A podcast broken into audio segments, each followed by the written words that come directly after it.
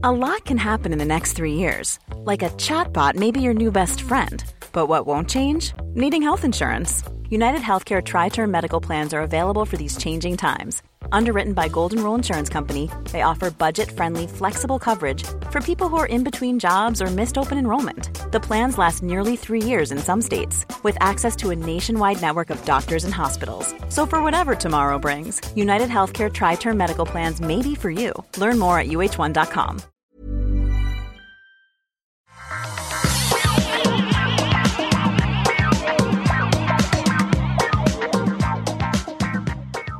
Bonjour à toutes, bonjour à tous et bienvenue dans le Rendez-vous Tech, le podcast où on vous parle de technologie, d'internet et de gadgets. Nous sommes en août deux mille vingt-deux et c'est l'épisode quatre cent soixante et onze.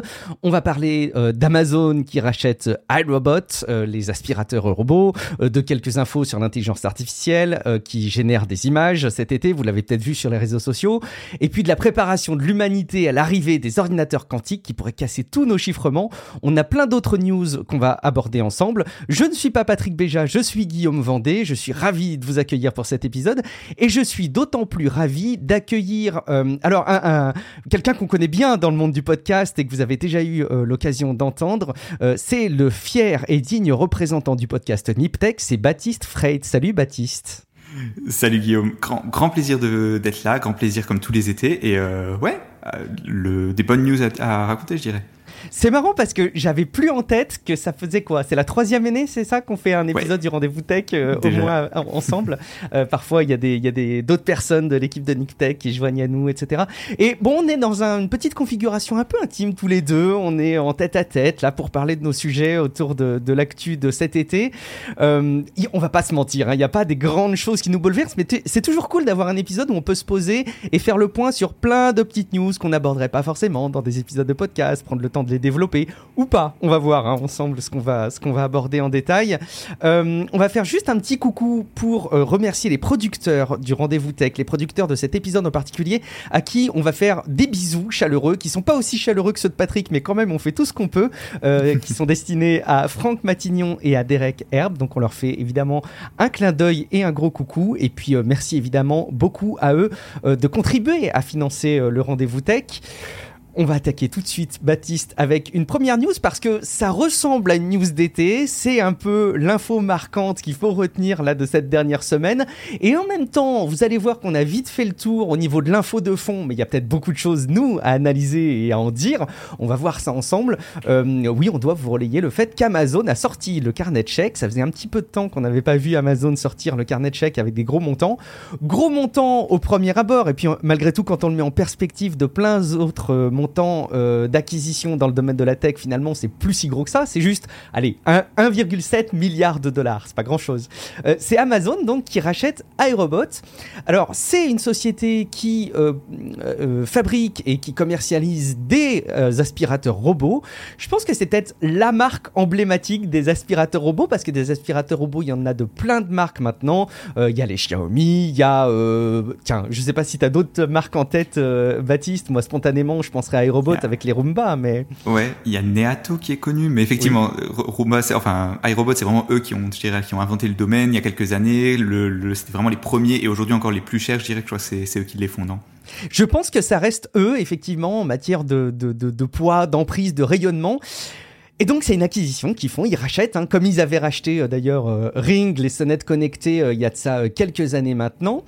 C'est assez rigolo parce que donc moi j'ai je me suis appuyé entre autres sur l'article de The Verge et puis euh, bon ils sont très forts hein, The Verge ils se font leur leur auto-promo, euh, ils relaient le fait qu'ils avaient testé Astro, euh, on en avait entendu parler euh, mm-hmm. euh, tous dans le domaine de la tech il y a de ça quelques semaines, quelques mois maintenant, qui est un robot et il était présenté par The Verge comme étant ce robot Astro, un mix entre un robot aspirateur et un éco-show et c'est vrai qu'il faut vraiment s'imaginer que c'est un robot qui se balade chez toi avec l'écran qui retranscrit le visage d'un d'un robot.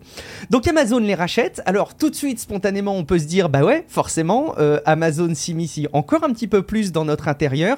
Euh, ils avaient déjà la main sur un regard qui se porte sur votre porte d'entrée. Euh, ils développent euh, bah, des micros maintenant hein, qui sont dans nos intérieurs et ils vont pouvoir bah, mapper euh, notre maison. Bon, c'est pas si simple, hein, bien entendu, mais on imagine que le fait d'avoir une cartographie de l'intérieur et un robot qui se balade comme ça avec euh, l'engouement des consommateurs, parce que je pense qu'aujourd'hui, tout le monde est assez convaincu, euh, quand on a une maison qui s'y prête, du bien fondé d'un aspirateur robot et est enclin à s'équiper aujourd'hui d'un aspirateur robot, euh, bah, je sais pas, Baptiste, toi en plus tu connais bien euh, Amazon, enfin tu, oui, tu connais assez bien Amazon, et puis c'est des choses que tu dois surveiller. Est-ce que ça t'inspire, toi, ce rachat ?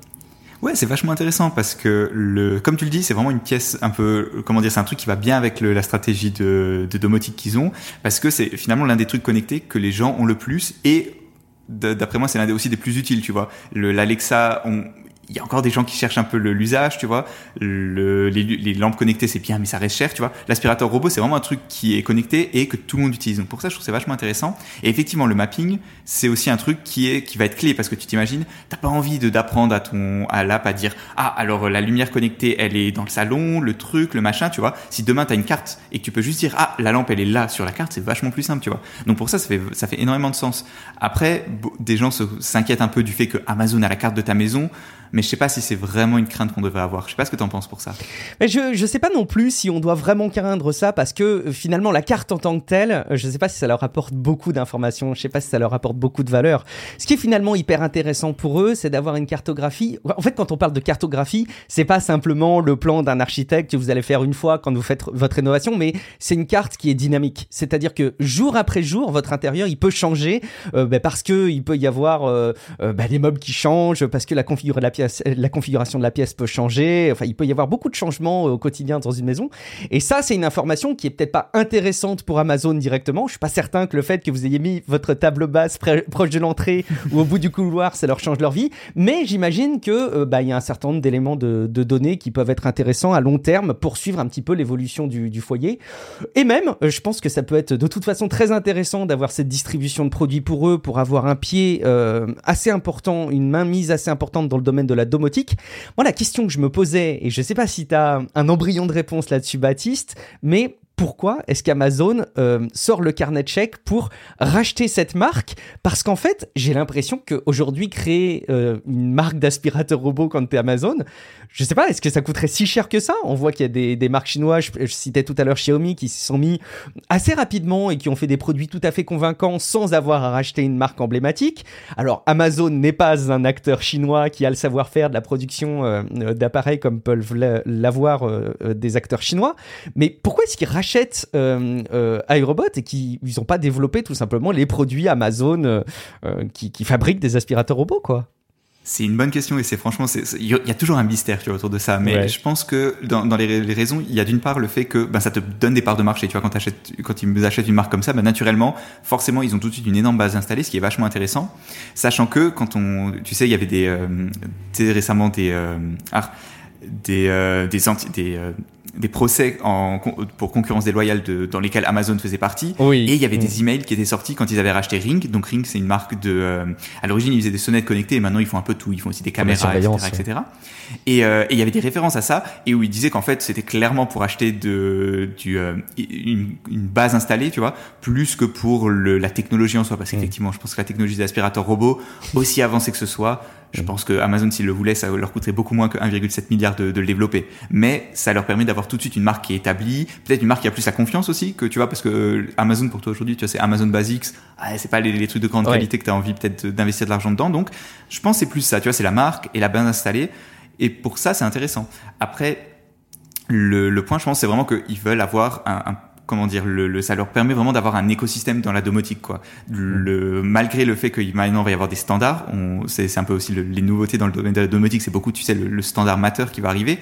Mais malgré ça, je pense que le fait d'avoir un écosystème, d'avoir une marque comme Amazon qui est très forte, ça c'est un, ça peut être un truc important pour eux. Et dernière chose, si, si je peux me permettre, oui. c'est que le quand donc il y a, il y a deux semaines, on se souvient, ils avaient racheté One Medical. Je pense que Patrick en a déjà parlé dans dans, dans le Rendez-vous Tech, qui est donc un, une chaîne de de de, de, de docteurs de, de alors ça existe pas trop aux États-Unis, donc du coup il y a une chaîne qui fait ça. Tu as des docteurs, de, des généralistes, et le et en fait l'une des explications qu'on avait pour un rachat si agressif, c'est que le donc le patron d'Amazon, on sait il a changé depuis un an à peu près, c'est Andy Jassy si je me trompe pas. À la place de Jeff Bezos, mais il veut aussi montrer sa patte, il veut montrer qu'il a, euh, qu'il a la main sur le truc, et donc ça lui permet aussi de, de, de, de montrer que le, il est pas juste en train de continuer un peu ce que, ce que Jeff Bezos faisait, mais il veut vraiment mettre sa marque dans le, marquer ce, son passage à Amazon, quoi. Il veut marquer l'histoire d'Amazon c'est avec ça. Ses actions et sa stratégie. Mais ça, c'est, c'est très logique finalement quand on regarde tout ça. Et je pense qu'effectivement, mmh. l'argument de dire, bah oui, en fait, ce qui nous intéresse, c'est pas tant de vendre des appareils qui sont assemblés, qui aspirent la poussière chez vous. Euh, parce que ça, si vraiment c'était une finalité, effectivement, il serait en mesure de le faire. Mais tu as raison, euh, d'arriver à s'immiscer dans notre domicile. Je dis s'immiscer, il faut pas le voir que comme une incursion comme ça, de manière mal intentionnée, mais simplement pour que ça rentre dans leur stratégie commerciale globale de, de, de mieux connaître notre intérieur pour mieux nous distribuer des produits domotiques. Bah évidemment, t'as raison, racheter une base installée, c'est intéressant. J'imagine aussi qu'il y a tout un parc de brevets qu'il est possible de, de rentabiliser, un savoir-faire, un développement, euh, marketing, et cetera, qui, qui, qui va être exploité par Amazon. Écoute, très bien. Comme je disais, je suis pas certain qu'il y ait beaucoup d'autres choses qu'on puisse en dire. Si, moi, la question aussi que je me posais, c'est on parle de Ring qu'ils avaient racheté, qui était effectivement à l'époque surtout des sonnettes connectées. Maintenant, il y a aussi de l'alarme, de la, de la télésurveillance, et cetera. Euh, et quelque part, j'ai l'impression que Ring fait pas partie, enfin, Ring fait partie de ces marques qui ont un savoir-faire technologique qui est intéressant, c'est convaincant, mais il y a cette espèce d'empreinte Amazon qui fait que euh, une partie des gens peuvent dire non, non, Ring, c'est des très bons produits, mais moi, je veux pas des produits Amazon parce que, euh, justement, ils ont trop de place. Ils, ils captent trop d'infos. Euh, on a eu aussi de l'actualité autour de, de la saisie euh, de, d'informations euh, captées par Ring, euh, par les autorités américaines, sans même que euh, l'utilisateur soit informé. Donc bon, on, on a un peu cette espèce d'aura un peu négative des produits Ring, qui n'est pas généralisée, mais qui est quand même présente. La question, c'est est-ce que ça va être le cas aussi pour iRobot ? on, on verra. Je sais pas, c'est dur à dire. Le... Par contre, il y a, y a une, une acquisition qu'on a oubliée, c'est il y a deux ans, ils ont racheté Hiro. Ou deux, deux ou trois ans. Tu sais, c'est des, euh, des routeurs Wi-Fi mesh. Donc, tu sais, c'est le... oui. Ils avaient racheté ça. Bah, la société, elle, a, elle était presque en faillite, je crois. Enfin, ils l'ont racheté, tu vois. Elle était vraiment dans, pas très bien économiquement. Et, euh, et tu vois, on en a plus entendu parler. Tu vois, j'ai googlé euh, avant l'émission. Et globalement, il n'y a pas eu de, d'informations ou de, il n'y a pas eu de scandale, machin, lié à ça. Sachant que c'est quand même une société qui a, d'un point de vue de données, a beaucoup, beaucoup plus de données tu encore m'étonnes. Qu'un aspirateur robot, tu vois. Tu parce m'étonnes. Qu'ils voient tout ton trafic internet. Donc, pour, c'est pour ça que ça me fait pas trop peur d'un point de vue, euh, genre, quelles données Amazon va avoir accès. Je pense que leur but, mm. plus de te vendre des trucs pour la maison et d'avoir un écosystème que genre de, d'exploiter ce, ce filon de, euh, de, de données qui sur le, le court terme ça peut faire sens, mais sur le long terme je pense qu'ils savent que ça peut pas marcher. Oui, de toute façon, s'ils développent euh, en matière de recherche et développement beaucoup des robots euh, qui techniquement servent à rien d'autre que de balader un, un, un assistant euh, Alexa chez toi, ils ont tout intérêt effectivement à prendre la, l'autoroute que représente l'installation euh, des Roomba mmh. dans nos intérieurs, donc de la société iRobot. Bon, vous serez informés comme ça de ce, de, cette rach- de ce rachat, de cette intention. L'autre volet euh, des infos un peu phares que je proposais qu'on aborde dans cet épisode du Rendez-vous Tech, c'est quelque part un peu la continuité de ce que Patrick avait évoqué dans le dernier épisode, puisqu'il il évoquait les questions de droit que représentaient les intelligences artificielles qui généraient des images. Donc on le sait, hein, c'est tout un mouvement. Maintenant, on a parlé de D A L L-E, euh, il y en a d'autres, euh, et en particulier, il y a Midjourney, dont on va un tout petit peu parler là dans, cette, euh, dans cet épisode, qui sont donc des programme quelque part, hein, euh, où vous mettez une description, une phrase, une requête. Vous pouvez donner euh, ce que doit contenir l'image. Vous pouvez indiquer également le style que doit utiliser euh, le programme pour vous générer votre image. Donc ça, ça va être de la peinture, de, de la photo réaliste, euh, du, du dessin. Même parfois, vous pouvez faire des, des points de croix, hein, si vous voulez. Ils sont capables d'être assez, euh, assez souples et de s'adapter aux demandes qu'on va leur, euh, leur générer. Et bien, il y en a de, de plus en plus de ces, euh, de ces programmes. Euh, et en particulier, là, on a depuis quelques semaines les images de Midjourney qui tournent sur internet, alors qui sont convaincantes. Oui et non, en fait, elles sont convaincantes parce que généralement, on voit euh, la partie émergée de l'iceberg sur les réseaux sociaux, c'est-à-dire euh, les images qui ont été générées en association avec une phrase et où il y a matière à dire, où c'est convaincant, où ça fait réfléchir. Il y a eu beaucoup d'images euh, qui ont été générées avec la phrase « le dernier selfie avant la fin du monde ». Donc là, il y a des images extrêmement anxiogènes qui circulent sur les réseaux sociaux, qui ont beaucoup buzzé. Il y en a d'autres qui sont très convaincantes. Mais une des raisons pour laquelle ça a beaucoup circulé euh, ces dernières semaines, c'est qu'en fait, c'est extrêmement accessible. Quand on parle de D A L L-E, euh, on parle quand même d'un programme qui n'est pas accessible au commun des mortels aujourd'hui. Euh, là, on peut être sur liste d'attente pour les phases bêta, mais jusque-là, c'était vraiment uniquement accessible pour un certain nombre de, d'utilisateurs avertis avec euh, certains contrats de licence. La Midjourney, c'est devenu terriblement simple. En fait, vous avez juste besoin d'un compte Discord et vous pouvez tester, je crois que c'est vingt-cinq euh, requêtes gratuitement, euh, où Midjourney va vous proposer donc, des résultats, où à chaque fois, quand vous donc, décrivez une phrase, euh, vous avez euh, l'image qui est générée. Il y a quatre possibilités. Vous pouvez faire des variantes, vous pouvez augmenter euh, la résolution, euh, vous pouvez générer donc, autant d'images que vous voulez, mais limité à vingt-cinq sur sa version gratuite. Et puis après, c'est un abonnement de euh, dix dollars par mois pour euh, deux cents ou deux cent cinquante clichés, et puis après il y a de l'illimité à trente dollars par mois. En fait, juste ce qu'il faut se rendre compte, c'est que ces images-là, euh, bah, vous pouvez euh, dès maintenant, là pendant que vous nous écoutez, euh, tester euh, ce type de dispositif. Donc c'est devenu très euh, démocratisé et on peut très facilement m- tester maintenant ces, ces images-là. Donc je voulais juste parler de Midjourney parce que quelque part c'est un peu la continuité euh, de ce que disait Patrick euh, quand on évoquait euh, D A L L-E et les problèmes de droit que ça pouvait représenter.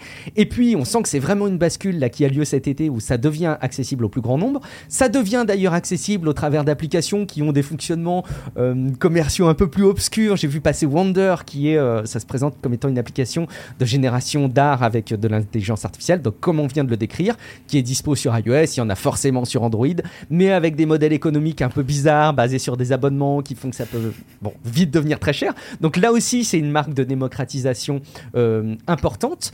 Euh, je sais pas si toi, tu as testé ces euh, générateurs de, d'images. Est-ce que tu les trouves convaincants? Est-ce que euh, tu penses que j'ai raison de souligner le fait que là on, on, on bascule un petit peu cet été deux mille vingt-deux dans quelque chose qui devient euh, accessible au plus grand nombre?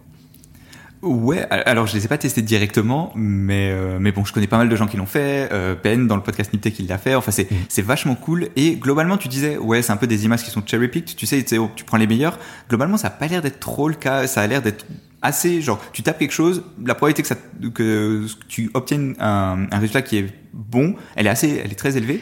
Mais euh, oui, mais ouais, juste c'est... sur ce point-là, en fait, ce que je trouve intéressant avec Midjourney, c'est que les images sont systématiquement assez convaincantes. Il y a des, il y a des bugs, des artefacts graphiques qui font que ça, ça rend pas forcément de manière très convaincante. Là où c'est plus discutable et, et où on pourra comparer les algorithmes entre eux quand on aura accès à tout ça, c'est à quel point est-ce qu'ils arrivent à, à, à vraiment comprendre l'étendue de ce que tu demandes. Et moi, ce que j'ai remarqué avec euh, Midjourney, avec les tests que j'ai faits, c'est que quand tu commences à mélanger plus de deux, trois concepts clés dans ton image, ah, je trouve que quand même mmh. les résultats euh, font que...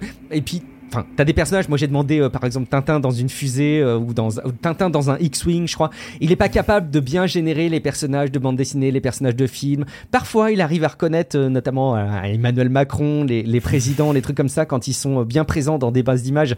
Je pense qu'il peut facilement les générer, mais on sent qu'il y a des limites au niveau des, des, des résultats pour comprendre les concepts. Mais graphiquement, t'as raison, c'est très convaincant par contre. Mmh. Et euh, mais après, tu disais ça devient accessible, mais en fait, moi, ce que c'est le contraire que, je, enfin, c'est pas vraiment ça qui me choque, mais c'est plus que, tu vois, D A L L-E, ça, ça date d'il y a quoi, d'il y a quelques mois, tu vois. C'est pas, c'est, c'est des choses, des modèles, le, il y a un an. Même le meilleur des chercheurs, il n'avait pas accès à ça, tu vois. Donc c'est, c'est ça que je trouve qui est très impressionnant, c'est que le, on, c'est des technologies qui se démocratisent hyper rapidement, tu vois. Genre.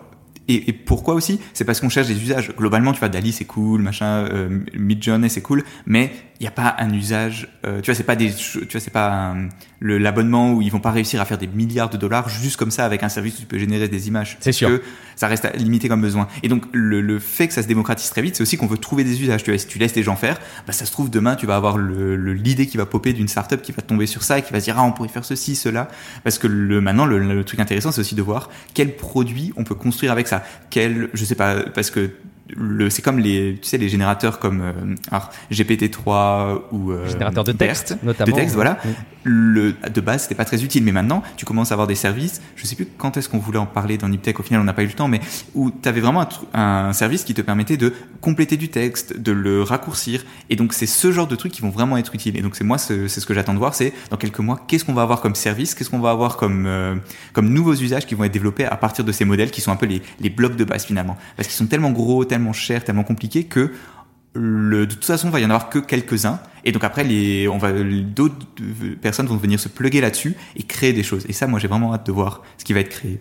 Ça va faire partie de cet élan de démocratisation. Moi, mmh. moi l'idée que j'avais trouvée, là, je pense que et ça justifierait un abonnement à, à, à dix dollars par mois quand tu fais de la production de contenu pour euh, des podcasts, pour faire des, des couvertures, de, de, de, des pochettes, euh, d'épisodes de podcasts, pour illustrer des articles. Euh, Bon, moi je trouve que ça va très très bien fonctionner. Alors pour un, un truc effectivement comme NipTech, le Rendez-vous Tech, Tech Café, bon, des podcasts tech, mmh. ça marche bien.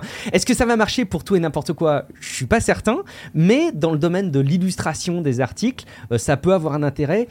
On va vite toucher un mur, c'est qu'il y a quand même beaucoup d'images qui vont se ressembler. Alors chaque image va être par essence assez unique, euh, mais euh, va y avoir quand même un style, un traité graphique qui va être euh, assez différent.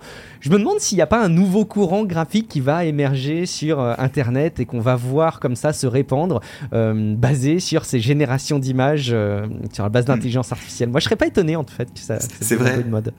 L'internet est très doué à s'approprier ce genre oui. d'outils et on va tomber sur des trucs ultra marrants, ça c'est, c'est certain. Et euh, il va y avoir quelques mèmes dans ce... ça. Si on devait faire des prédictions pour l'année prochaine, ouais, je suis sûr qu'il va y avoir quelques bons mèmes qui vont venir de, de D A L L-E ou d'un truc similaire. Juste, je veux juste reprendre ce que tu as dit à l'instant. Tu viens de dire que chaque image est unique et en fait on, on va, on est en train de se rendre compte que c'est pas forcément le cas. Et, euh, et quand Patrick parlait la semaine dernière de, des, des soucis de droit, en fait c'est là, c'est l'un des, l'un des trucs les plus problématiques avec ces histoires de droit, c'est que parfois le modèle il va juste sortir une partie d'une image ou une image entière qui est, euh, qui est juste exact. Une copie de ce qu'il a dans sa base de données.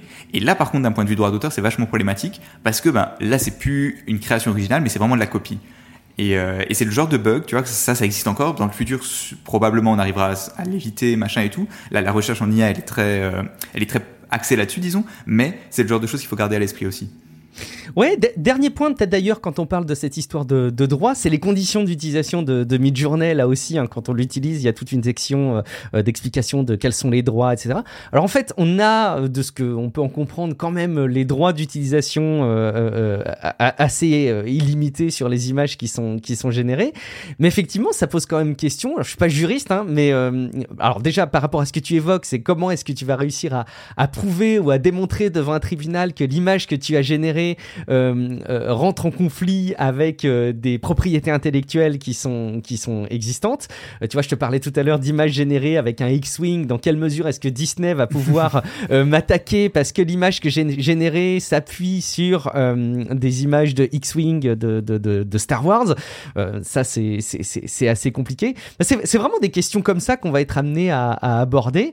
Euh, et puis, euh, qu'est-ce qui fait, par exemple, moi, que mon image de, de, d'Emmanuel Macron avec un costume de super-héros euh, que, que j'ai testé, dans quelle mesure est-ce que euh, le, les, les droits, les, l'utilisation de l'image d'Emmanuel Macron est, euh, est, est mise à mal, alors que finalement je serais peintre et je, je, je ferais une peinture aujourd'hui d'Emmanuel Macron, euh, je suis pas certain que je, que je rentrerais en conflit avec les droits d'image d'Emmanuel Macron, tu vois. Enfin, ça, c'est, ouais. c'est passionnant les, les problèmes de droit que ça pose mmh. quelque part.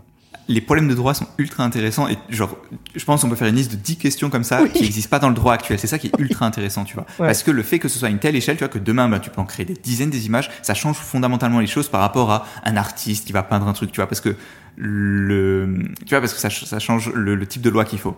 Maintenant, si tu prends, un, tu vois, si je prends un peu de recul, je me dis, est-ce que ça va fondamentalement changer le, la façon dont on utilise ces modèles, tu vois, et c'est, est-ce que demain, tu vois, D A L L-E, ça va être moins utile parce qu'il va falloir avoir des lois, des safeguards, et tu vois, des, des trucs ouais. autour. Et ça, je pense pas, pour le coup. Je vois pas de, il y a des problèmes intéressants, effectivement, dans le copyright, mais je pense pas qu'il y a des, euh, que, que ça va, qu'il y a des limites fondamentales par rapport à ça, tu vois.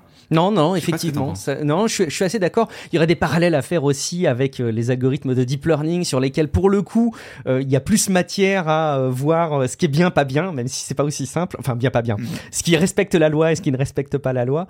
Euh, mais bon, t'as, t'as raison, c'est sans fin. On pourrait faire, euh, je pense, une, dix épisodes avec un top dix des, des, des sujets euh, légaux sur la génération d'images. Peut-être pour conclure un peu cette, euh, cette rubrique autour de l'intelligence artificielle euh, au sens large, euh, on avait déjà parlé de euh, cet employé de Google qui euh, estimait que euh, l'algorithme d'intelligence artificielle, donc Lambda euh, chez, chez Google, était doué de conscience. Je pense que vous aviez peut-être suivi cette histoire et pour vous le résumer euh, très très brièvement, c'est une personne qui euh, a été amenée à travailler justement pour euh, bon, vérifier plus ou moins les, les, bah, le, le comportement de cette intelligence artificielle chez, chez Google et qui euh, se voulait se positionner comme étant un lanceur d'alerte sur le fait que euh, cette intelligence artificielle euh, était douée de conscience. Euh, évidemment, euh, bah, quand on parle d'intelligence artificielle, quand on parle de conscience, euh, tout de suite, euh, ça fait, euh, ça fait, ça, ça nous émoustille tous. Notre fibre euh, euh, technophile euh, est quelque part axée sur la science-fiction et est un peu émoustillée. justifier. Bon, très très vite quand même, quand on regarde objectivement les choses, il y a beaucoup de matière à penser que euh, c'est une interprétation qui est un petit peu hâtive et peut-être même un petit peu grossière, même si évidemment la conversation avec Lambda peut laisser euh, des doutes quand on n'est pas aguerri dans le fonctionnement d'une, d'une intelligence artificielle. Euh, et puis bon, il y a quand même le profil euh, de, de, de, de l'employé qui est euh, euh, quelqu'un qui a été éduqué dans un environnement euh, très euh, rigoureux sur le plan religieux, qui a été ordonné prêtre, si je dis pas de bêtises, Blake euh, Lemoine, il a été euh, mmh. ordonné prêtre. Euh, bon, voilà, c'est quelqu'un qui a un profil qui est de nature à être sensible sur ce genre de, de sujet. Euh, alors, il a été, il a été viré. Euh, ce qui lui est principalement reproché, hein, c'était de, de lâcher des, des informations publiquement, euh, comme le fait euh, tout bon lanceur d'alerte, malgré euh, les euh, encadrements légaux justement des employés euh, chez Google et de n'importe quelle boîte, on peut l'imaginer. Il euh, y a quand même eu besoin pour Google de euh, mettre en place une observation scientifique qui se veut, j'imagine, assez objectif sur cette histoire. On parle de onze processus différents euh, de vérification qui ont été euh, sollicités pour qu'il y ait un consensus de la communauté scientifique et des experts en intelligence artificielle qui s'accordent à dire que euh, euh, bah, l'intelligence qu'on, qu'on projette, je reprends les éléments d'article que j'ai sous les yeux, que l'on projette sur les algorithmes ou les robots sont euh, très loin de correspondre à une conscience humaine.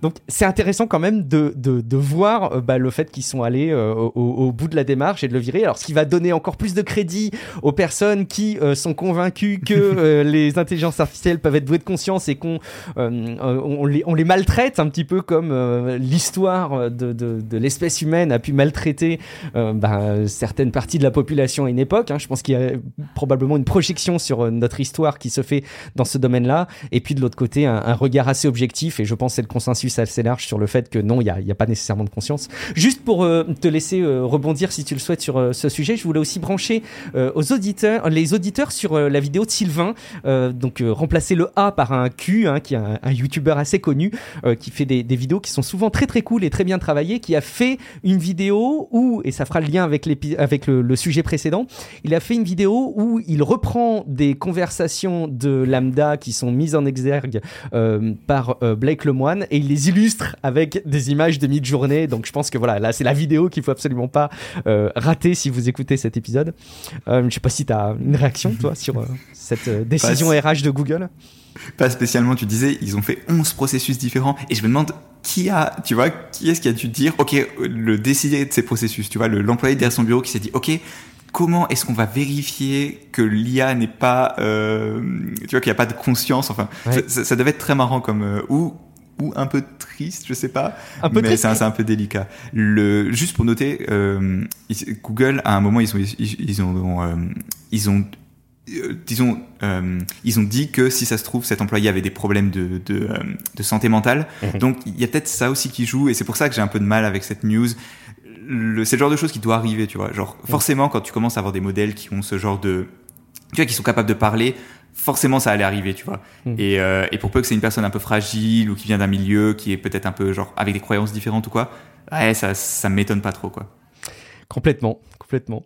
Ça, ça, ça laisse songeur là encore pour l'avenir de ce qui va pouvoir se passer, puisque les progrès vont être de plus en plus forts, mmh. donc les, les comportements de ces programmes-là vont être de plus en plus convaincants. Donc bah écoute, on, on verra ce que ça donnera par la suite. Alors, toujours dans une démarche prospective, et ce sera un petit peu le troisième sujet phare, le troisième et dernier sujet phare avant d'aborder euh, le, le reste de l'actu ensemble, Baptiste, euh, je proposais qu'on, qu'on parle un petit peu. Alors, j'ai vu passer deux articles, euh, et peut-être que tu as vu, toi, d'autres sources qui complètent un petit peu cette, cette vision-là, mais c'est des articles... Alors, j'ai même pensé, euh, comme je les ai vus traités principalement par zéro un net, et qu'à chaque fois, ça abordait I B M, je me suis demandé dans quelle mesure est-ce que c'était pas du publi rédactionnel et du contenu sponsorisé déguisé. Bon, il, j'ai pas l'impression, et pour autant j'ai pas vu beaucoup d'autres sources qui traitaient du sujet, donc euh, surtout n'hésite pas à me contredire ou à compléter si jamais t'as, t'as plus de billes de ton côté, mais euh, on nous aborde les laboratoires d'I B M et euh, les centres universitaires avec euh, des mathématiciens euh, surtout qui sont vachement impliqués dans ce dans cette démarche là, euh, qui visent depuis assez longtemps, en fait depuis une vingtaine d'années, à travailler sur des algorithmes de chiffrement. Vous savez aujourd'hui qu'il y a beaucoup d'algorithmes de chiffrement qui sont là pour protéger les données, euh, pour sécuriser pas mal d'informations qui circulent dans le domaine informatique. Et aujourd'hui, la manière dont se passe ce chiffrement pourrait théoriquement, être mis à mal si demain les ordinateurs quantiques arrivaient. C'est un sujet, je crois, qu'on aborde assez régulièrement hein, dans les podcasts mmh. tech, et voilà, je pense que je vous informe pas sur quelque chose de fondamentalement très nouveau. Euh, pour autant, ce qui est assez nouveau, c'est de voir qu'il y a un travail depuis au moins vingt ans, donc a priori, sur ce sujet-là. Donc, c'est pas un sujet euh, qu'on découvre et qui est laissé de côté et sur lequel on attend qu'il y ait un bouleversement technologique pour agir. Mais il y a vraiment des équipes qui bossent sur le, sur le, sur le sujet. I B M est évidemment un acteur hyper clé sur le sujet parce qu'à la fois, ils avancent sur euh, les progrès euh, des ordinateurs quantiques, et puis ils ont aussi besoin de travailler sur la manière dont on va se protéger euh, des risques amenés par les évolutions de, des ordinateurs quantiques. Donc, ils sont plutôt bien placés. Et puis, surtout, il euh, ben, y a des, des mathématiciens, il y a des chercheurs qui bossent sur le sujet, et on est à une étape là en deux mille vingt-deux où il y a une shortlist, il y a une liste d'une, d'une vingtaine de projets euh, qui sont euh, à l'étude pour définir un standard qui se voudrait être euh, euh, in fine un standard quand même euh, avec euh, une composante euh, open source, euh, mais qui vise à Euh, faire des nouvelles manières de chiffrer l'information pour qu'elle soit à l'épreuve des ordinateurs quantiques. Alors, on ne va pas rentrer dans les détails mathématiques, d'une part parce que je serais très très mauvais pour les aborder et que je raconterais n'importe quoi, et aussi parce qu'à l'audio, ça doit être complètement euh, inaudible et imbitable, donc on ne va surtout pas rentrer dans la manière de les, de, les, de les comprendre, sauf si tu arrives à le faire bien mieux que moi, non. Et c'est tout à fait possible, euh, Baptiste. Mais donc, il y, euh, y a une shortlist de projets comme ça euh, qui sont en train d'être étudiés euh, au moment où on se parle et qui ont été initiés depuis une, une vingtaine d'années. Et ce qui est assez intéressant, c'est qu'il y a un deuxième article que j'ai vu passer avec euh, donc le chiffrement euh, qui est à l'étude. Un de ces projets-là qui a été cassé en une heure sur un P C monocœur. Alors donc, il faut quand même s'imaginer qu'ils sont en train de bosser sur des algorithmes qui veulent être protégés euh, et à l'abri euh, de la puissance des ordinateurs quantiques. Et malgré tout, un simple euh, P C euh, traditionnel monocœur est arrivé à mettre à mal une de ces propositions, ce qui montre à quel point le sujet est pas si évident que ça. A priori, un euh, des éléments qui explique cet échec euh, de la part d'un des porteurs de, de projets concernés, c'est que euh, ben il y a beaucoup d'éléments de mathématiques qui sont des composantes de ces chiffrements-là qui ont été publiés sans bien être compris des cryptographes. Donc a priori, il va falloir arriver à mixer euh, des métiers que je pensais être moi très proches, le domaine de l'informatique, des mathématiques fondamentales. Moi, je pensais que c'était des choses qui finalement étaient assez proches, et ça montre dans le cadre de cette recherche-là à quel point non, c'est des métiers qui sont pas si intuitivement euh, proche que ça, et à quel point non, il va falloir encore plus rapprocher ces métiers-là, ou en tout cas leur permettre de travailler encore plus ensemble pour progresser sur ce, sur ce domaine-là.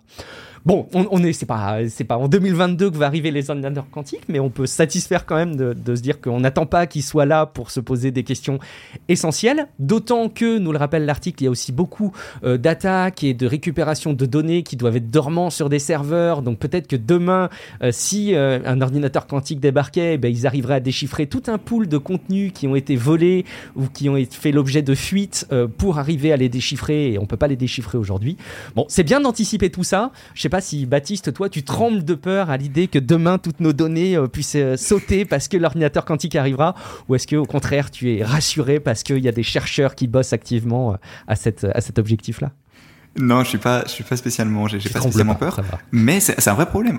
Genre, c'est pas, c'est pas du tout quelque chose où on peut se dire oui, c'est dans longtemps et tout. Non, c'est vraiment quelque chose qui, qui va arriver, parce que le souci, c'est que comme, bah, comme tu l'as bien dit, aujourd'hui, tu as des gens comme, alors, peut-être des gentils, des méchants, on va pas, on va pas débattre là-dessus, mais qui récupèrent des tonnes et tonnes de données qui sont encryptées, et demain, le jour où il y a un ordinateur quantique, toutes ces données-là, elles sont plus encryptées. C'est, c'est flippant quand tu penses, tu vois, genre, ouais. t'as, un, t'as des messages sur WhatsApp, ils sont encryptés avec ça, tout, tout, tout est encrypté avec ça, parce que la façon dont ça marche, comme tu l'as bien dit, c'est que le, la, la cryptographie, tous les algorithmes sont publics. Tu vois, le, la, la sécurité, en gros, c'est que Le, l'algorithme est le plus public possible, le plus standard possible, tu vois. Genre, aujourd'hui, la plupart des chiffrements que tu utilises, c'est tous les mêmes. Globalement, il y a un type d'algorithme qui est utilisé, tu vois, avec des différentes versions, des clés plus ou moins grandes, mais globalement, l'algorithme, c'est le même. Comme ça, le, on est sûr que l'algorithme, il est robuste.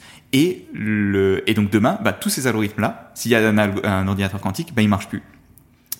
Et, euh, et c'est pour ça que il faut dès aujourd'hui se, genre, faire des euh, faire des nouveaux algorithmes, penser à comment euh, faire du chiffrement post-quantique, parce que ben, les données d'aujourd'hui elles sont euh, elles sont elles sont en danger pour demain.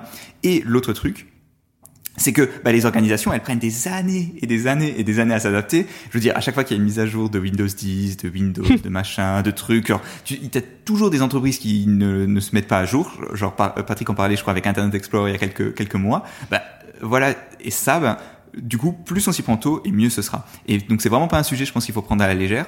Maintenant, le fait qu'il y ait un algorithme qui se soit fait casser, ben tant mieux en fait. Genre c'est bien, c'est, c'est le but. Le, le, la standardisation, au début il y avait je crois une vingt ou trente algorithmes. Ensuite il y avait une, donc à la première phase, deuxième phase, troisième phase. À la troisième phase il y en a un qui a été détruit de cette façon-là. À la quatrième phase, donc celui dont tu parlais a été aussi euh, cassé. Ben tant mieux. Écoute, c'est, je veux dire, c'est comme ça que le, le, le, le ça, ça doit avancer. Effectivement, le, tu disais qu'il faut que les les gens collaborent de manière étroite, oui, mais de toute façon, tu vois, je pense que c'est des métiers qui sont proches. C'est juste que ben le collaborer, c'est juste être dans le même bureau concrètement, parce que c'est vraiment, c'est des domaines qui sont tellement pointus qu'il n'y a pas beaucoup de gens qui sont spécialistes, et c'est dur d'être spécialiste des deux, tu vois, parce que c'est tellement tellement pointu et complexe.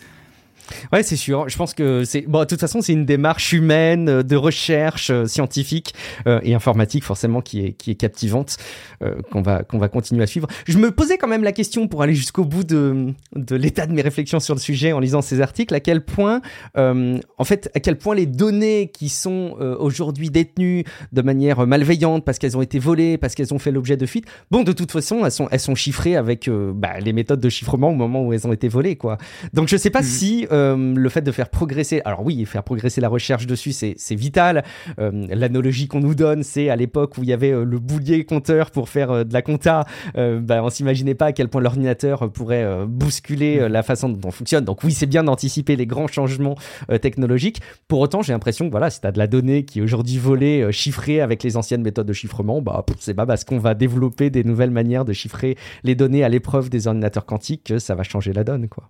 C'est sûr, mais le plus tôt on s'y prend, tu vois, le ah, plus sûr. tôt on a un standard, ouais, c'est ça, exact. Parce que c'est aussi ça, tu vois, le Ils plus tôt on a un standard, mieux possible, c'est. c'est vrai. D'autant plus que plus les données sont vieilles, moins elles sont importantes. Je pense exact. qu'on peut, genre, oui. c'est pas, c'est pas super pour les gens d'aujourd'hui du coup, mais c'est quand même vrai. Globalement, les données ah, d'il y a vingt ans, bah, y a pas grand monde qui en a quelque chose à faire, quoi. Donc, sauf si c'est dit, des conversations de, de, de chefs d'État, tu vois, hyper clés, de... mais bon. C'est clair, c'est clair. Bon, j'espère qu'ils arrivent pas à les récupérer de manière si, euh, si claire quand même. Ah, bah, on espère. On espère. Euh, bon, ça fait un petit peu le tour en tout cas des sujets un petit peu phares euh, qu'on pouvait aborder dans cet épisode. Euh, restez avec nous quand même parce qu'on a plein d'autres euh, sujets qu'on, qu'on, qu'on va aborder ensemble. On va en profiter pour faire une petite parenthèse. Je sais que Patrick a l'habitude de le faire et donc moi je vais me prêter aussi à l'exercice à l'occasion de cet épisode quatre cent soixante et onze alors qu'il a le dos tourné pour vous inciter, si jamais vous écoutez cet épisode, à envisager un soutien euh, financier euh, pour Patrick et pour le Rendez-vous Tech. Euh, la mécanique en plus est hyper simple et assez vertueuse, c'est que le Rendez-vous Tech c'est un podcast qui est accessible gratuitement à tout le monde, mais que si jamais vous estimez qu'il a une valeur pour vous, si jamais le fait d'avoir comme ça une veille, euh, même l'été, hein, même... Euh, quand il y a moins d'actualité technologique, eh ben vous avez quand même euh, un épisode qui arrive dans votre smartphone qui vous permet de vous tenir au courant de ce qui se passe avec, j'espère, euh, le ton le plus agréable possible, mais aussi une qualité d'information qui soit suffisante pour que vous puissiez vraiment vous baser euh, sur les informations qui vous sont euh, véhiculées. Peut-être que ça vaut le coup de contribuer financièrement. Euh, donc bah là, c'est super simple. Hein. Vous allez sur patreon.com slash rdvtech et vous avez toutes les infos sur la manière de participer, sur euh, à quel niveau vous pouvez participer, euh, comment suspendre aussi votre participation, parce que c'est aussi quelque chose qui est super libre aussi à ce niveau-là. Et puis, la raison pour laquelle aussi je vous incite à euh, envisager ce financement, c'est que on peut le dire aussi, je pense, hein, Baptiste, euh, si euh, Patrick n'avait pas fait du podcast de cette manière-là depuis autant de temps, je ne sais pas s'il y aurait... Enfin, je ne sais pas si toi, et moi, par exemple, on ferait du podcast aujourd'hui. Peut-être qu'on n'en ferait pas, tu vois. Peut-être qu'on ferait des choses de manière différente. Et il y a toute une cohorte d'autres producteurs de contenu en, en podcast qui sont là aujourd'hui parce qu'elles ont été inspirées par Patrick. Donc, je me dis, ce serait quand même dommage que demain, Patrick, il arrête de faire du podcast euh, parce qu'il n'a plus assez de soutien. Donc, euh, voilà. Si jamais vous aussi, ça vous inquiète, rendez-vous sur patreon.com slash rdvtech.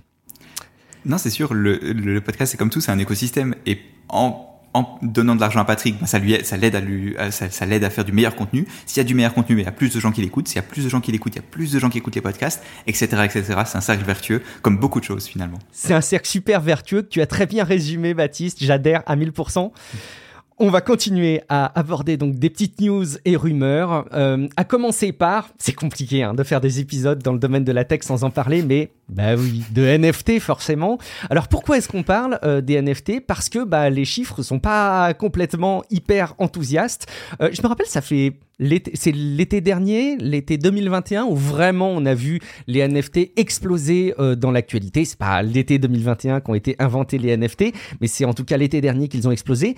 Et depuis quelques mois, Force est de constater quand même que les ventes de N F T, euh, donc on va le rappeler, hein, les certificats qui se basent sur la blockchain, euh, ba- baissent en volume. En fait, ils, ils baissent. Il y a, y a, y a moins de tout. En fait, il y a moins de vendeurs, il y a moins d'acheteurs, il y a moins de volume de vente.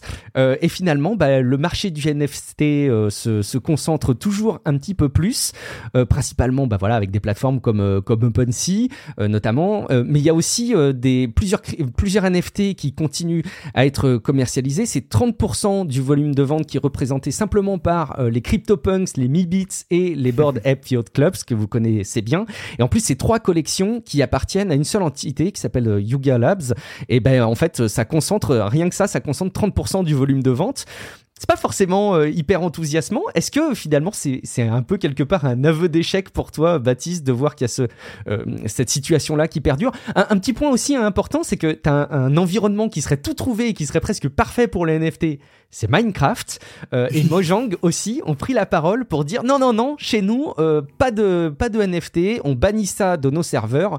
Euh, pourtant vraiment par essence, le fonctionnement de Minecraft laisserait place beaucoup à, à, à l'utilisation, à la commercialisation de, de N F T. N F T, et ils mettent en avant euh, l'exclusion euh, que ça représente euh, et, et, et le fait de se baser sur de la rareté qui euh, laisse place à une certaine forme d'inégalité parmi euh, les joueurs de Minecraft et parmi les, les membres de la communauté Minecraft.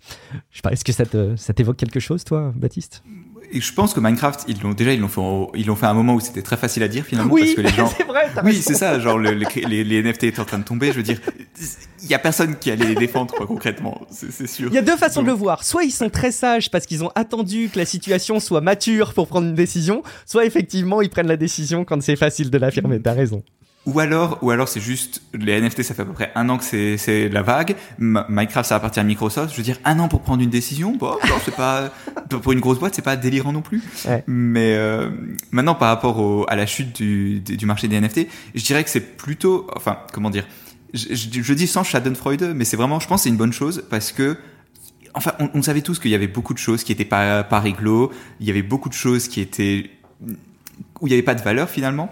Et si ça permet finalement aux gens qui font des N F T de vraiment se concentrer sur la technologie, sur les usages, sur vraiment développer des trucs cool des, et pas juste sur le profit, parce qu'il y avait beaucoup de choses, enfin voilà, c'était juste des, des pyramides de Ponzi, il y avait beaucoup de choses qui étaient clairement pas euh, pas viables et qui n'avaient pas vraiment d'intérêt autre que juste ben ouais voler de l'argent aux gens finalement, en partie, enfin il y avait un peu de ça. Et ben je pense que c'est bien en fait. Je pense que si ça permet aux gens de construire des choses, parce que je pense que la technologie elle est intéressante, si ça permet ça, ben, c'est plutôt globalement une bonne chose, je dirais. Oui, et puis euh, bon, c'est, c'est Numérama qui relayait aussi un, un, une rencontre annuelle des, des développeurs dans, la, dans l'écosystème Ethereum qui disent eux-mêmes, hein, ils l'ont repris en, en, en titre sur leur article, on a perdu la confiance du public. Je, je pense que c'est intéressant d'avoir un, un, un regard objectif sur ce qui se passe, de reconnaître toutes les dérives euh, pour essayer de gratter. On va enlever tout le gras maintenant et puis on va voir s'il reste euh, effectivement des usages légitimes, des technologies qui peuvent faire l'objet d'une vraie application. Euh, plus que simplement diffuser des N F T dans les réseaux sociaux, parce que oui, Meta confirme euh, la euh, distribution de la fonctionnalité de, de, de diffusion des N F T sur Instagram à travers euh, cent pays. Donc là, c'est en cours. Hein. Peut-être que bientôt, vous allez pouvoir sur Instagram afficher votre singe punk euh, en N F T. Euh, d'ici. Il, il est moins bon le timing là. Alors, alors pour le coup, il est moins bon, ou au contraire, c'est un élément de plus qui montre à quel point euh, les N F T vont mal, parce que quand euh, euh, Meta euh, euh, déploie quelque... Non, je suis mauvaise langue. C'est pas bien ce que je fais, euh, mais on pourrait l'interpréter comme ça. Mais effectivement, le timing est peut-être un peu moins bon. Euh, toujours dans le domaine euh, des euh, contenus, euh, décent- des informations décentralisées, on a euh, plusieurs petites infos aussi dans le domaine des crypto-monnaies, avec Celsius euh, bah, qui euh, euh, ont fait l'objet d'une, d'une fuite de données malheureusement. Euh, donc, euh, bah, en plus de la situation hyper compliquée sur le plan financier de cette entreprise euh, qui bosse sur euh, les crypto-monnaies, et ben maintenant il y a une fuite de données. Alors c'est une fuite de données qui finalement n'est pas directement liée à la nature même des crypto-monnaies, hein, c'est pas l'activité directement qui est concernée.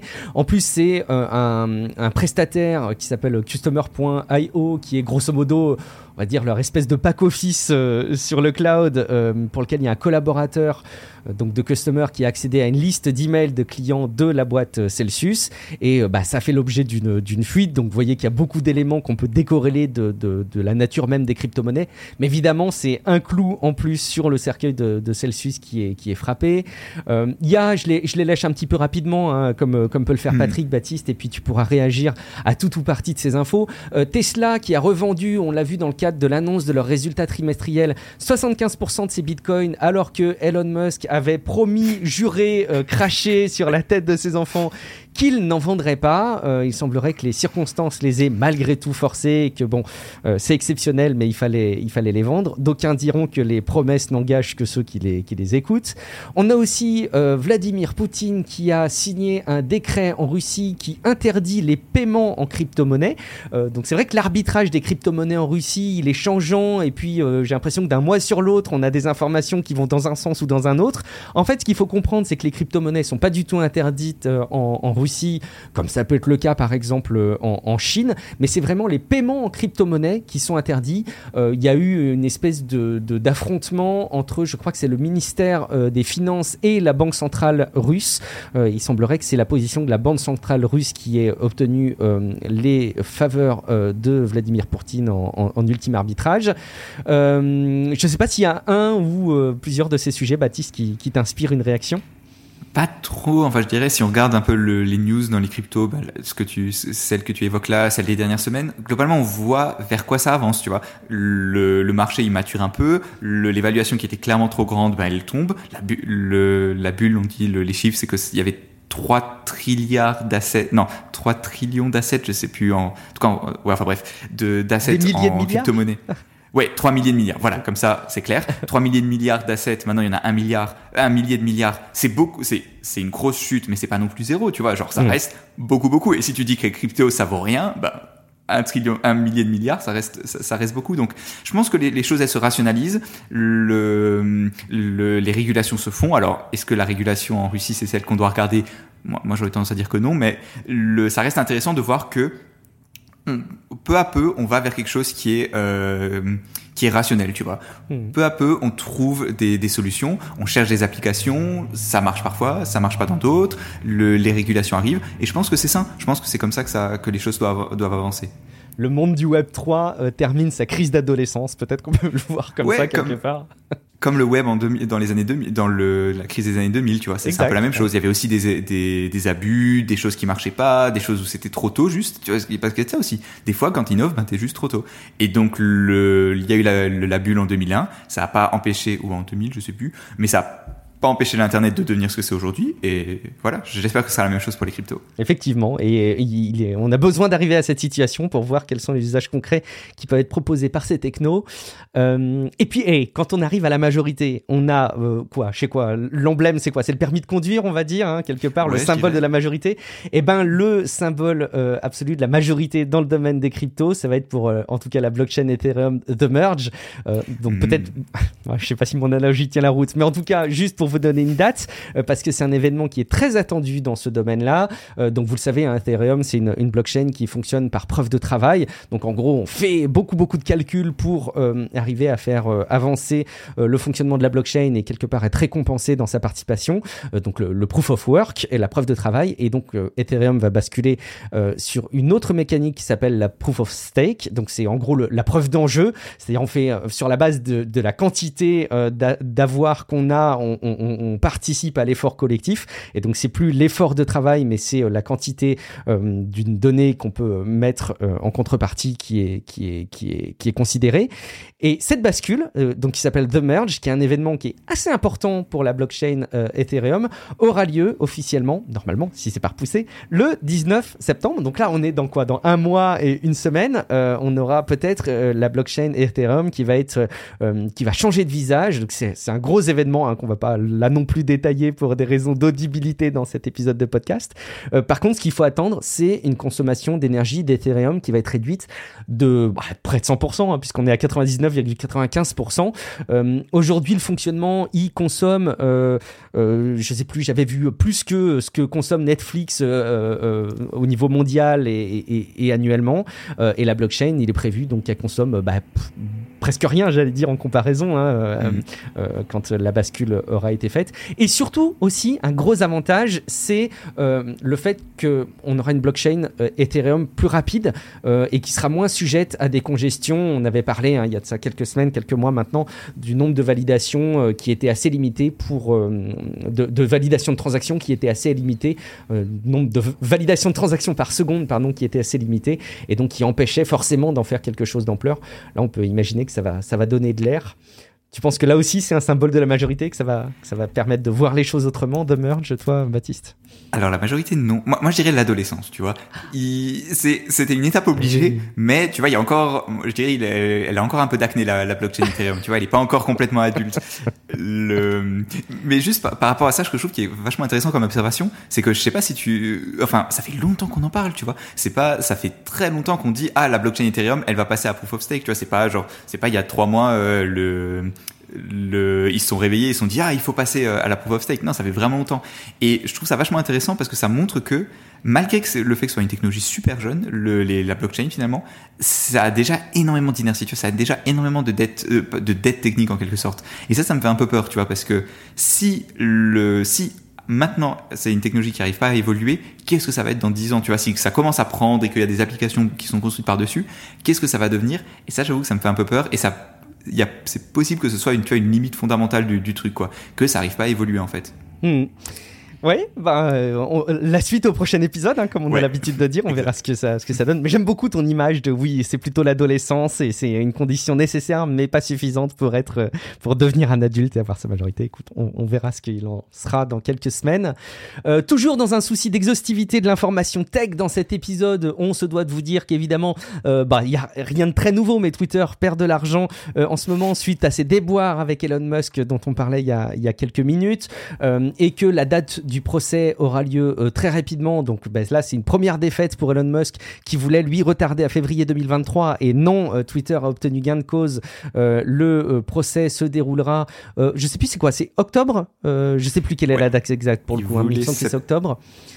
Octobre ou novembre Octo- Il me semble que ouais, c'est octobre, avec une fenêtre de, de, de, de procès de quelques jours. Oh, peut-être qu'il y aura évidemment euh, des, des, des autres étapes dans ce conflit judiciaire, ça j'en doute pas une seule seconde, mais en tout cas il y a une échéance en octobre, donc ça va, ça va avancer. Et puis euh, bah, Elon Musk qui continue malgré tout, hein, malgré cette situation, à, à faire un petit peu son troll, et qui a lancé un défi euh, au C E O de, de Twitter en lui disant bah écoute, euh, euh, on n'a qu'à faire un débat, un débat public euh, sur euh, les, les, les faux comptes, et comme ça Ça, on verra ce qu'on verra, quoi. Et donc, euh, bon, je suis toujours un peu désarçonné de voir que ce personnage, euh, qui a des qualités euh, d'innovation euh, probablement indiscutables, euh, a, a aussi des comportements. On parlait de, de majorité et d'adolescence, de, de, de véritables gamins, je trouve. Mais bon. je, je suis d'accord. Le pauvre. Ou, ou, ou on peut l'admirer, c'est selon. Et, et, et c'est l'ambivalence des deux qu'on ressent à l'égard d'Elon Musk qui est, qui est captivant. Euh, qui continue aussi avec SpaceX à, à, à faire développer le, à développer le service. Avec euh, la prochaine itération, ce serait que tu puisses te connecter euh, à Internet grâce à SpaceX directement avec ton smartphone, Baptiste. Moi, ça, ça me ferait rêver si l'abonnement euh, est aussi compétitif que ne le sont les abonnements en France. Tu disais juste avant qu'on enregistre l'épisode que tu es aux États-Unis. Je ne sais pas combien tu payes ta carte SIM en ce moment pendant que tu es aux États-Unis, euh, mais tu la Alors, payes beaucoup plus cher que nous en France, au passage. Pro tip pour les Français. Les abonnements français, en général, ils limitent pas le temps que tu peux passer à l'étranger, tu vois. Donc, en fait, j'ai juste ma carte SIM française et normalement, ça marche. Tu vois, Free, ils ont inclus le... J'espère qu'il y a personne chez Free qui m'écoute en ce moment. euh, mais en tout cas, j'ai ma carte SIM Free et, et ça marche super bien. Et normalement, je peux rester quelques mois comme ça. Ah là là, les Américains, les Canadiens doivent nous envier parce qu'ils payent leur forfait, ouais. je le sais, à des tarifs complètement prohibitifs. Euh, en fait, ils payent plus cher leur abonnement euh, mobile que nous, on ne paye, euh, qu'on paye nous, Starlink, pardon, en France. J'ai dû confondre SpaceX et, et Starlink quand je vous relayais, oui. quand je vous relayais les, les news, hein, mea culpa. Mais vous avez compris que c'est la connexion à Starlink, euh, à Internet via Starlink, qui est proposée par euh, les lancements notamment des satellites avec, avec SpaceX, qui sera bientôt accessible sur notre mobile. Bon, Pour le coup, pour le téléphone, c'est pas encore fait. C'est pas, enfin, non, ça reste quelque chose qui est pensé. Il faut que, il faudrait évidemment que les téléphones aient une antenne et tout et tout. Donc c'est pas, c'est, c'est pas fait. Et ça reste, je, ça, tu vois, ça c'est le, je sais pas quel Elon Musk parle. Est-ce que c'est le Elon Musk qui a fait Starlink ou est-ce que c'est le Elon Musk qui a dit que dans un an, toutes les Tesla seront fully autonomes, tu vois? Je, je suis pas sûr de savoir lequel c'est et j'ai peur que ce soit le deuxième. Parce que techniquement, ça me semble très compliqué. Et l'autre chose qu'il faut voir, tu vois, c'est que Starlink, c'est quand même limité en bande passante, tu vois. Mmh. C'est pas, tu vois, il faut, genre, chaque satellite a une certaine quantité de bande passante. Et c'est pas illimité. C'est pour ça que, d'ailleurs, que le service est assez cher. Et donc, je suis pas sûr que ça marcherait pour remplacer la quatre G, tu vois, ou même que ce serait euh, économiquement viable pour remplacer la quatre G. À mon avis, ce serait plutôt quelque chose pour euh, les, pour dans des situations où t'as pas de quatre G, tu vois. En fait, tu, ta, ta réaction me montre à quel point j'ai été hâtif dans ma retranscription de cette info, parce qu'en plus, ce qu'on doit préciser, c'est pas du tout une annonce d'Elon Musk qui a dit euh, ouh, euh, de cette année, vous pourrez vous connecter à Starlink, euh, à Internet avec Starlink et avec votre mobile. C'est plus une demande euh, officielle sur le plan légal d'utiliser certaines bandes de fréquences qui sont aujourd'hui utilisées euh, pour la connexion à Internet depuis notre mobile. Donc, vous voyez qu'on en est loin et je voudrais pas qu'on laisse imaginer qu'il y a une annonce qui a été faite pendant l'été complètement incroyable sur ce, sur ce domaine. Et ils sont en train de se battre d'ailleurs pour des bandes de fréquences aux États-Unis, c'est assez genre il y, y a tout un fight entre Starlink et euh, des opérateurs de cinq G pour Absolument. avoir des réseaux et ils se battent et l'industrie de, aéronautique demandent, ouais.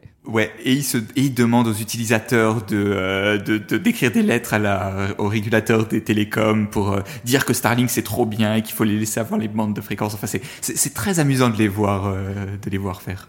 Contactez votre député, soutenez soutenez leur action. Ouais. Euh, alors, à propos de députés et euh, de, de régulation, il euh, y a un dernier sujet, moi, que je voulais aborder parce que, alors, il est tombé euh, dans, dans la veille beaucoup plus récemment. Euh, ben, aujourd'hui, si je dis pas de bêtises, je l'ai vu euh, en ce lundi, au moment où on enregistre cet épisode, euh, le, euh, passer ça dans l'actu. Et je trouvais ça intéressant de m'attarder sur le sujet pour avoir euh, bah, ton opinion, ton regard, Baptiste, sur ce sujet. L'idée, c'est que le gouvernement veut faire en sorte que euh, quand on utilise une application comme Waze, comme euh, Google Maps, comme euh, Apple Plan, euh, pour se guider, pour lancer un trajet en voiture, ils veulent qu'il y ait une information, quelque part une information sanitaire qui s'affiche, euh, un petit peu comme quand on a de la publicité à la télé pour, ou à la radio d'ailleurs, pour euh, de l'agroalimentaire, euh, et ben on a des messages manger, bouger, et cetera. Ils veulent faire l'équivalent pour les applications euh, de géo-guidage euh, avec donc des messages, un hashtag, se déplacer moins pollué. Bon, je trouve déjà le hashtag est, euh, bon, il est discutable, mais bon, c'est pas grave. Il est pas incroyable. Il est, il est pas génial et il est pas très très clair en fait en soi. Mais bon, on comprend mmh. l'intention. Et en tout cas, à chaque fois qu'on fera une recherche d'itinéraire automobile, euh, il y aurait des messages qui seraient affichés, euh, notamment des messages du type euh, pour les courts trajets, privilégier la marche ou le vélo. Très bien. Ou penser à covoiturer. Ou, et c'est parfois encore un peu plus déroutant, passer de cent trente à cent dix kilomètres sur autoroute, réduit votre consommation de vingt pour cent. Ou encore, au quotidien, prenez les transports au commun, en commun. Euh, et le message doit être présenté à l'utilisateur de manière régulière, dès le résultat de la recherche d'itinéraire, dans un format qui est évidemment lisible, c'est-à-dire pas en mention légale, tout petit, tout petit, euh, de manière à ce qu'on n'ait pas besoin de, de, de zoomer. Euh, et ils veulent même forcer à ce que l'itinéraire qui est proposé par défaut euh, et euh, en, en, en gros quelque part il fasse un peu fi justement de cette euh, possibilité de rouler à cent trente kilomètres heure en France sur autoroute et que euh, la vitesse maximale autorisée euh, soit euh, plutôt de enfin la vitesse maximale proposée dans le, dans le trajet dans le calcul voilà soit plutôt limitée à cent dix kilomètres heure. Je trouvais ça intéressant pour deux raisons. C'est que d'une part, il y a le Guillaume euh, complètement réac et très offusqué qui dit « Oh là là, euh, qu'est-ce qu'ils nous font chier ces politiques avec euh, des messages sanitaires, euh, y compris dans notre smartphone. » En plus, c'est, je crois, un peu un précédent. Il n'y a pas eu l'équivalent des messages sanitaires qu'on a pour le, l'alimentation dans les applications pour mobile euh, et qui vont donc s'immiscer dans la réglementation sur la manière dont sont faites les applications et dont on les utilise. Donc, euh, il y a mon côté un petit peu réac. Et il y a à mon côté aussi un petit peu conscient des enjeux écologiques qui dit bah ouais mais on n'arrête pas de dire que le réchauffement climatique et on le constate en ce moment en plein été deux mille vingt-deux euh, à, à quel point euh, il fait chaud et à quel point les périodes de canicule sont particulièrement importantes et que ce soit le reflet direct ou pas du changement climatique en tout cas il faut s'attendre à voir de plus en plus ça et donc il va falloir agir mais quand on dit il va falloir agir il euh, y a un peu le côté on il faudrait qu'on se bouge quoi mais, mais qu'est-ce mmh. qu'on peut faire soi qu'est-ce qu'on peut euh, mettre en place soi pour faire changer les choses. Je suis pas pas certain, Baptiste, que parce que toi et moi, on fasse un trajet à cent dix au lieu de cent trente l'été euh, pour aller en vacances et en revenir, ça change quelque chose au réchauffement climatique. Mais en même temps, où se situe la démarche individuelle, où se situe l'effort collectif et où se situe la prise de conscience? Parce qu'on a beau critiquer ces messages sanitaires, euh, il faut aussi les voir dans euh, le temps long et dans une consommation en collectivité pour une prise de conscience d'enjeux euh, sociétaux importants. Donc, du coup, j'avais les deux visages qui mmh. s'affrontaient dans mon cerveau, comme tu sais, les, les deux têtes de Milou qui s'affrontent dans les bandes de dessinée Tintin avec le diable et, et le petit ange. C'est, c'est quelle tête de Milou qui, qui, qui vient en premier à ton esprit, toi, quand tu vois ce type de news? Moi, c'est plutôt le Milou gentil, je dois dire. Je, je sais pas. Globalement, je trouve que déjà, ça peut pas faire de mal et ça coûte pas cher. Faut, faut dire ce qui est, globalement, ça coûte pas cher et ça peut pas faire de mal. C'est un peu chiant, mais globalement, si c'est pas trop mal intégré, ça, ça devrait aller. Il y a certaines mesures, notamment le, le fait qu'ils calculent l'itinéraire à cent dix au lieu de cent trente. Ça, ça me semble vachement bien, notamment parce que concrètement, c'est vraiment une mesure qui fait économiser une quantité significante de, de carburant qui ne coûte pas très cher en, temps, en termes de temps. Donc pour ça, c'est pas mal. Et si c'est par défaut, ben, je pense que ça peut vraiment euh, inciter les gens à le faire, tu vois. Tu sais, il y avait cette théorie économique du nudge où si tu incites les gens un tout petit peu à faire, si tu changes par exemple le truc par défaut de l'un à l'autre, et ben ça peut induire des changements dans les comportements qui sont énormes. Donc si ça marche, ben pourquoi pas en fait. Ça me semble pas être complètement euh, délirant, tu vois. J'ai déjà, on a vu des propositions dans ce genre-là vachement plus débiles que ça quand même, tu vois. Ouais. Le, surtout que ça, c'est des choses qui sont relativement, je dirais, ancrées dans des faits, tu vois. Le, on parlait, je me, je crois que c'était l'été dernier avec toi justement, on parlait de euh, de des gens de, de, du gouvernement qui parlait d'utiliser le Wi-Fi au lieu de la quatre G ou de pas oui. de, de pas streamer des films en H D, tu vois. Oui. Ça c'est vraiment débile. Ça c'est vraiment on a eu ça un fait économiser hein. zéro, tu vois. Il y a quelques jours où où il y a Olivier Véran, le porte-parole du, du gouvernement, qui disait euh, il incitait euh, les, les citoyens à faire des petits gestes du style euh, couper la box euh, quand euh, ouais, on est voilà. en vacances, et cetera. Ce qui, objectivement, en fait, on peut pas dire si je veux que ma box, elle soit connectée pendant que je suis pas chez moi. Enfin, peut-être on a des services qu'on veut, qu'on veut continuer à utiliser euh, oui. alors qu'on n'est pas chez soi. Euh, et, et c'est tout à fait légitime. Il y a aussi plein de raisons, enfin, plein de situations dans lesquelles c'est pas nécessaire. Mais malgré tout, finalement, cet impact, il est dérisoire par rapport à, euh, aux enjeux qu'il y a et par rapport aux possibilités qu'il pourrait y avoir sur, euh, sur la, la consommation globale, quoi. Donc, euh... c'est ça. Les transports, dans l'autre sens, c'est quand même des choses qui ont une impa- un impact assez conséquent. Tu vois, si tu peux faire demain, le, tu peux faire en sorte que les trajets sur autoroute consomment vingt pour cent de moins en carburant, bah c'est vraiment beaucoup et mmh. c'est vraiment pas négligeable. Donc pour le coup, je peux, je peux comprendre ces, ces mesures. Tu vois, là, je travaille donc dans le, dans, dans je, je, je fais de la recherche dans les voitures et en, enfin dans les voitures, dans le, le trafic. Et tu vois, le, le type de, de chiffre que tu as, c'est genre, ouais, telle action, elle te fait économiser quinze pour cent de carburant dans le meilleur des mmh. cas. Ben là.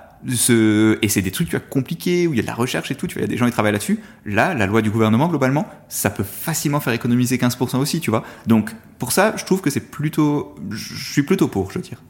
Ouais, puis euh, cent, quand tu passes de cent trente à cent dix sur des longs trajets euh, en, en véhicule électrique, moi qui ai la chance de rouler en véhicule électrique, qui fait mes trajets, euh, y compris vacances avec, euh, je vois la différence en matière de consommation. À cent dix, t'é, t'é, t'économises beaucoup plus de, de, d'énergie, tu vas, t'as forcément plus d'autonomie.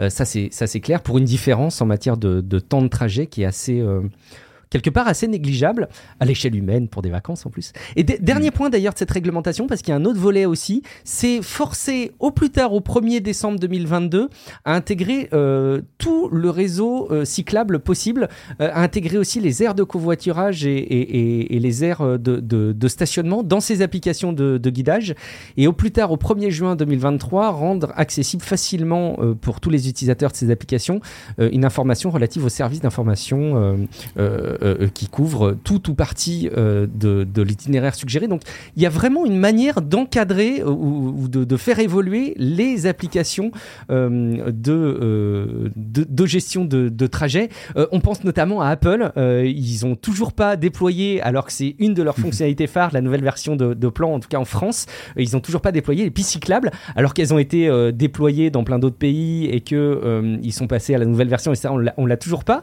Euh, donc, quelque part, c'est un exemple. C'est assez récurrent hein, dans les épisodes de podcast qui parlent de la tech, où on parle du poids de la réglementation dans les usages privés, notamment les, les, les solutions des, des GAFAM qui sont mises à disposition des utilisateurs. Bah là, c'est un exemple concret qui peut peut-être aider à faire avancer Apple pour proposer au mieux des, des itinéraires en vélo, alors qu'ils ne le font pas aujourd'hui. Mmh. Bon, ça pour le coup, c'est un peu, je suis un peu moins pour, parce que c'est genre, ok, demain Apple, ils peuvent juste ajouter des itinéraires à vélo de mauvaise qualité, ils ah, vont oui. remplir la loi, mais ça va servir à personne, tu vois. Exact. Donc c'est le genre de choses. Ça pour le coup, je suis pas, je suis pas un énorme fan. Le, de la même façon pour les autres, pour les aires de, de covoiturage, je pense que c'est aussi là où parfois, bah, il y a un rôle de l'État de donner les données, tu vois. Genre, est-ce que le, est-ce que si on veut pas inciter, je veux dire, l'État, ça coûterait pas une fortune, tu vois, de juste d'avoir une plateforme en open data où tu as ce genre de, de données, tu vois. Je sais pas à quel point ça se trouve, c'est déjà le cas. Et dans ce cas-là, vous avez le droit de venir me le dire sur Twitter et de, de m'insulter. Mais, le, enfin, pas m'insulter, mais le dire, disons, avec euh, véhémence. mais, mais voilà, tu vois, je pense que c'est aussi le genre de cas où faire une loi et obliger les privés à faire des choses, ben, c'est bien. Dans l'autre sens, des fois, il y a aussi des choses qui sont à faire par le gouvernement. Et j'aurais tendance à dire que, euh, une, ce genre de base de données ou quoi, ben, c'est important aussi que le gouvernement le fasse. Ouais, c'est presque un prérequis, t'as raison, par rapport à ce type de recommandation, que de fournir la donnée pour permettre à ces services de les implémenter proprement. T'as raison, il faut qu'ils soient exemplaires sur le sujet. Peut-être qu'ils le sont, hein, vous nous direz d'ailleurs. N'hésitez pas à réagir, ce serait, ce serait intéressant. Bon, il y a plein d'autres infos qu'on aurait pu traiter. J'avais plein de sujets autour de la mobilité justement électrique, parce que je trouve qu'il y a vraiment une bascule qui se passe cet été. Euh, on pourrait parler un petit peu des, des tensions, mais il n'y a rien de fondamentalement nouveau, mais des tensions qui ont lieu à Taïwan avec la production de puces, avec T S M C, il y a les rumeurs Apple. On ne pourra pas tout traiter, c'est impossible. Euh, j'espère qu'on a retenu les actus qui auront été les plus précieuses et les plus utiles pour vous. Ah, on a, ah, tiens, on n'a même pas parlé que, euh, de, de Winamp, qui vient d'avoir une mise à jour. Mais tu ne devais pas utiliser Baptiste Winamp. Tu dois pas je connaître. Je sais pas ce que c'est. Oh, tu me fais c'est mal. Pas, c'est, c'est, c'est pas un lecteur de ah, médias, un truc comme ça. T'es dur avec moi, tu sais, tu me fais, une, mais, tu me fais mal euh, dans mon petit cœur de quarantenaire maintenant. Winamp, c'est une application euh, à, à l'âge d'or du M P trois, l'âge d'or où il fallait à peu près une heure pour télécharger une musique euh, en, en M P trois avec euh, la D S L à l'époque. Euh, eh ben, je pense que l'immense majorité des gens euh, écoutaient la musique avec Winamp, qui est un lecteur euh, qui était dispo à l'époque sur Windows et qui était euh, très polyvalent, euh, qui en plus était personnalisé. Tu vois, c'était l'ère de la personnalisation de tes applications. Et huit ans après... Tu pouvais après, les rendre la... moches en toute, ah, bien en sûr, toute liberté. Les... Alors, elles étaient moches à la base, mais on pouvait les rendre encore plus moches. Et donc, voilà, ça rendait euh, euh, beaucoup... Ça donnait beaucoup d'intérêt pour les utilisateurs. Et, et huit ans après la dernière mise à jour, Winamp a eu une mise à jour. Donc, euh, ils ont euh, maintenant... Ils sont adaptés au protocole H T T P S et tout. C'est magnifique. Bon. Ah, et dans... cinq ans, il y aura une mise à jour pour faire la, pour, de, pour utiliser la cryptographie post-quantique. Oui, peut-être, t'as raison, c'est vrai. Ce serait ouais. bien. Ils seront, on sera définitivement à l'âge de la maturité, ce sera euh, quand Winamp euh, supportera le Web trois, c'est que vraiment on sera arrivé à l'âge de la majorité, euh, à, la, à la majorité de la crypto-information. Euh, bon, c'est cool, merci beaucoup euh, à vous déjà d'avoir épi- écouté cet épisode, c'était un grand plaisir, j'espère qu'on ne vous aura pas dénaturé le podcast que vous avez l'habitude de, d'écouter. Rassurez-vous, Patrick euh, et, et sa voix si suave qui vous sont euh, si chères, vous allez les retrouver, lui et sa voix, donc dans quelques jours maintenant. Merci beaucoup donc d'avoir épi- écouté cet épisode. Vous pouvez évidemment réagir hein, sur euh, le site sur frenchpins point f r où vous avez tous les podcasts de Patrick, euh, le Rendez-vous Jeu, le Rendez-vous Tech et bien d'autres épisodes de podcast. Et puis vous pouvez aussi nous interpeller pour dire que peut-être euh, on n'a pas fait honneur à Patrick au Rendez-vous Tech, qu'on n'a pas fait les choses bien. Ou au contraire, peut-être qu'on a fait les choses correctement. En tout cas, on est très preneurs de vos retours. En particulier, Baptiste, si jamais les auditeurs veulent te faire des retours, où est-ce qu'ils peuvent te contacter ? Alors, euh, s'ils veulent me contacter, le mieux, c'est de me contacter via NipTech, donc le, le podcast qu'on fait, nip tech point com. Euh, y a, euh, ouais, je pense que vous pouvez nous trouver là-dessus, c'est le plus simple, nip tech point com ou sur Google, juste. Et, euh, et moi, personnellement, c'est arobase b freyd sur Twitter. Je pense qu'il y aura dans les liens de l'émission, il y aura mon, mon handle sera plus simple que maintenant de l'épeler. Absolument. Merci beaucoup, en tout cas, Baptiste, d'avoir répondu présent pour m'accompagner sur cet épisode estival du Rendez-vous Tech. Euh, moi, je suis Guillaume Vendée. Euh, vous me retrouvez sur euh, Twitter, Guillaume Vendée. Euh, et puis, vous retrouvez euh, bah, d'autres contenus que je peux produire sur euh, guillaume vendée point f r. Et notamment, si jamais la tech vous intéresse, que vous écoutez le Rendez-vous Tech, que vous écoutez NipTech, et ben, peut-être aussi que vous aurez intérêt à écouter Tech Café, qui normalement est diffusé chaque semaine aussi, avec un épisode où l'information est assez complémentaire, je pense, hein, sur tous ces podcasts francophones. Retour dans quelques jours maintenant du podcast euh, en bonne et due forme. Merci beaucoup de nous avoir écoutés, on vous fait des gros bisous. Et puis, bah, écoute, on va passer l'aspi maintenant, on va nettoyer euh, les fenêtres et on va faire en sorte que Patrick retrouve son studio euh, le plus propre possible. Merci beaucoup de nous avoir écoutés. Ciao à toutes et à tous. Ciao, ciao.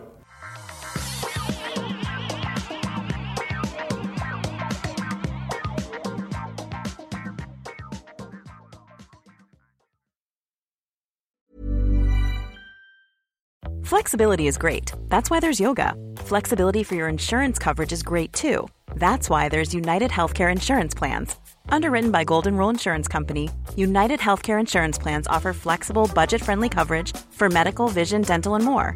One of these plans may be right for you if you're, say, between jobs, coming off your parents' plan, turning a side hustle into a full hustle, or even missed open enrollment. Want more flexibility? Find out more about UnitedHealthcare Insurance Plans at U H one dot com. Say hello to a new era of mental health care.